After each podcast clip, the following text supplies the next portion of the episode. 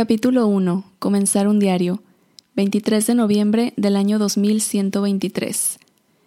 Cerró la puerta con sus sentimientos encontrados.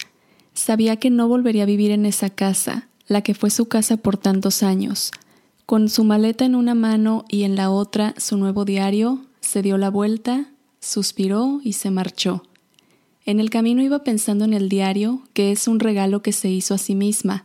Le tomó meses ahorrar para tenerlo, pero por fin era suyo. Violeta ya había tenido tres diarios antes que este, pero es que este no era cualquier diario, este era uno especial. Caminó hasta la estación de naves y por suerte la suya venía llegando. Abordó y emprendió el camino hacia su nuevo hogar. Después de un rato llegó a su nueva vivienda, aunque ésta no era tan grande como la casa en la que vivía con sus padres, pues era un cubis, que viene siendo como un cubículo pequeño solo con lo necesario para vivir. La parte interesante de estos lugares es que se apilan como legos y son como edificios gigantescos, que es una forma de vivir económica bastante popular entre la gente joven, como Violeta.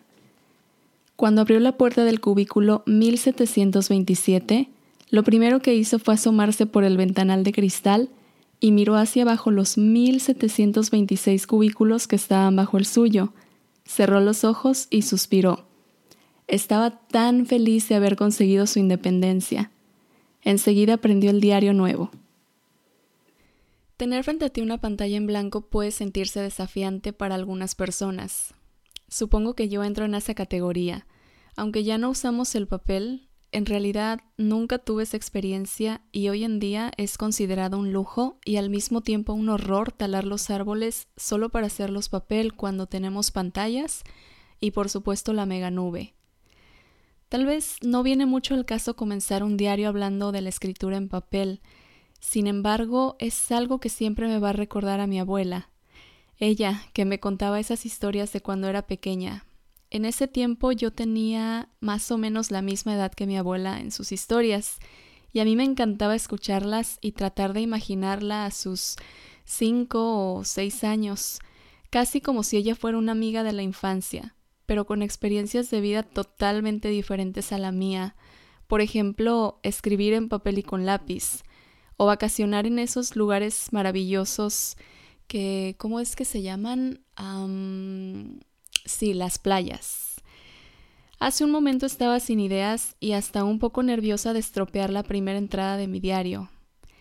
Aquí, en este espacio, puedo plasmar todo lo que quiera, mis pensamientos, lo que pasa en mi vida, las ideas que tengo, mis emociones, las cosas que me hacen feliz, también mis momentos no muy agradables, mis tristezas y pues miedos y en general pues cosas que no le platicaría a cualquier persona. Tú a cambio prometes estar para mí siempre que te necesite, cuando no tenga nadie a quien platicarle mis cosas. Y es que esta es la parte interesante y por lo que te quería desde hace tanto, es porque mientras más conozcas de mí, te vas convirtiendo como en una amiga a quien le puedo confiar y yo sé que no solo guardarás mi vida, sino que también podrías platicar conmigo y hasta, quién sabe, darme consejos, pero primero para eso tienes que conocerme, tal y como sucede con los amigos. Y es que en la actualidad es tan difícil hacer amigos.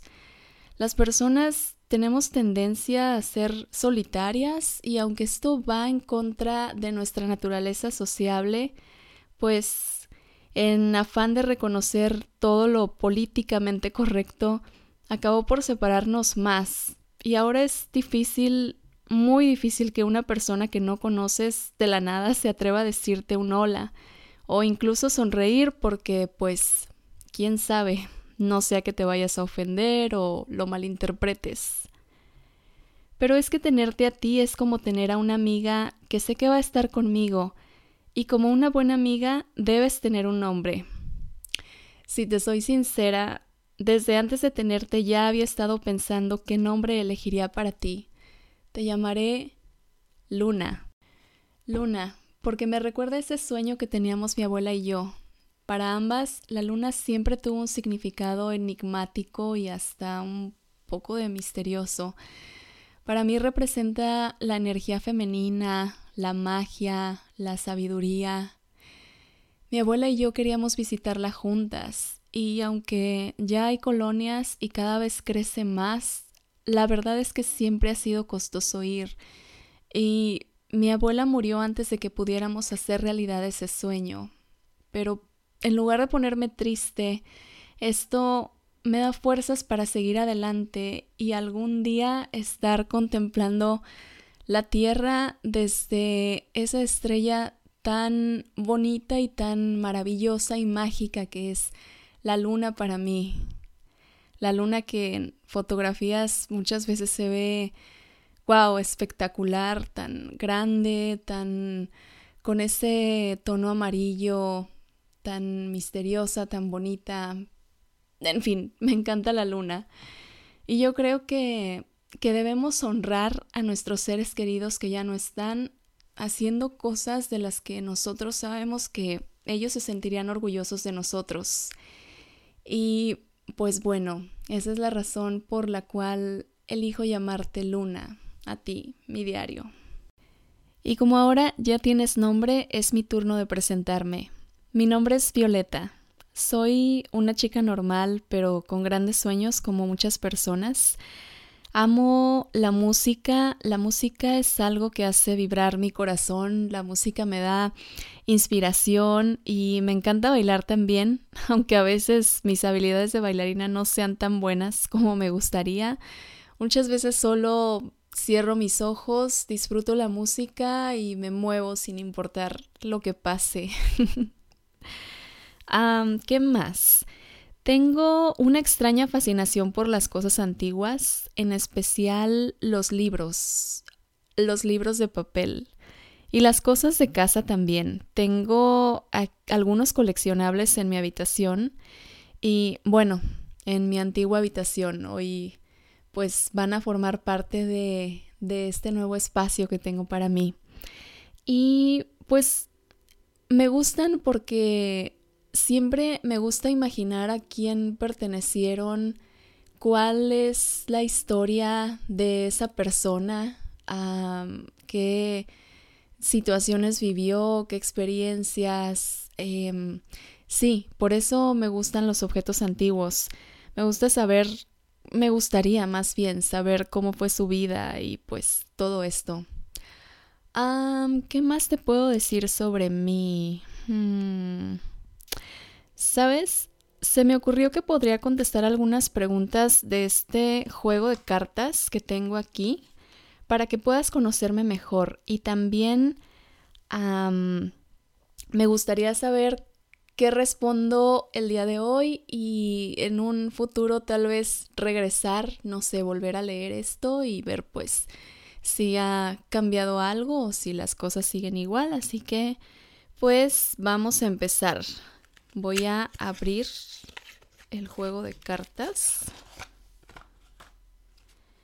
y las voy a poner en la mesa. Ok, vamos a empezar con la primera que dice, ¿qué querías ser de pequeña? Este es súper fácil. De niña quería ser científica.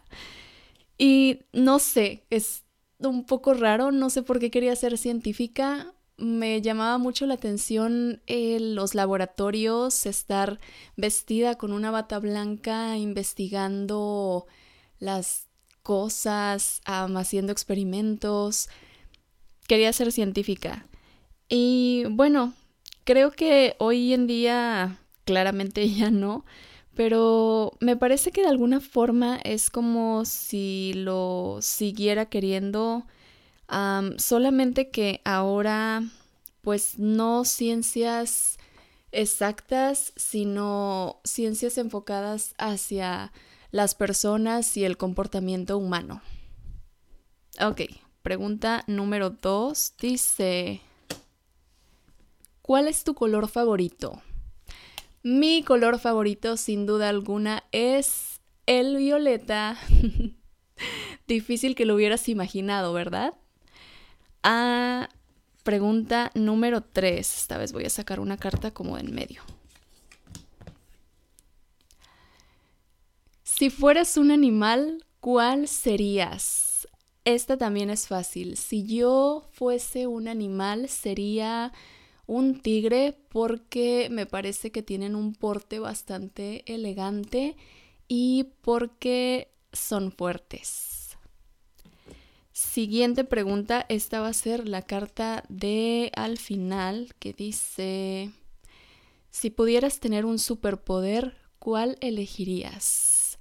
Yo creo que si pudiera tener un superpoder, me gustaría tener el poder de la telequinesis para jugar, jugar un poco por ahí.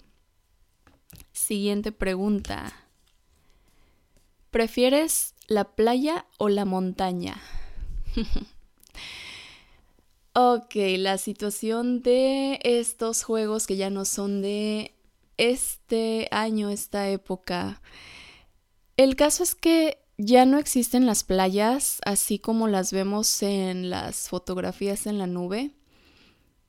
Siempre que alguien lo menciona o que lo pienso, esto me recuerda a mi abuela porque a ella le gustaban mucho y yo recuerdo cuando era pequeña como ella me contaba con mucha nostalgia sobre esos lugares a donde ella iba cuando era joven y yo me daba cuenta aún siendo una niña, por la voz y por la emoción con la que mi abuela contaba esas historias, que ese lugar era para ella muy especial y parece que lo disfrutó muchísimo, pero yo no conocí las playas, desde que yo nací las playas ya no existen, se extinguieron, entonces mi respuesta es la montaña. En fin, creo que hasta aquí voy a dejar el día de hoy. Luna, a partir de hoy me acompañarás en este camino que me hace muchísima ilusión y trato de imaginar cómo será, pero al mismo tiempo creo que es mejor no pensarlo demasiado y solamente dejarme llevar.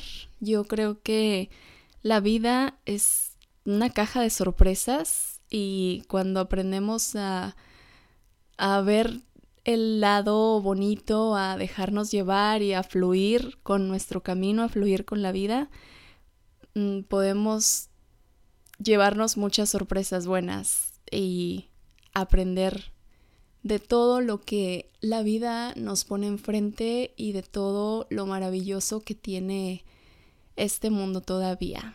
Así que hasta aquí voy a dejar el día de hoy y nos vemos en una próxima entrada. Bye.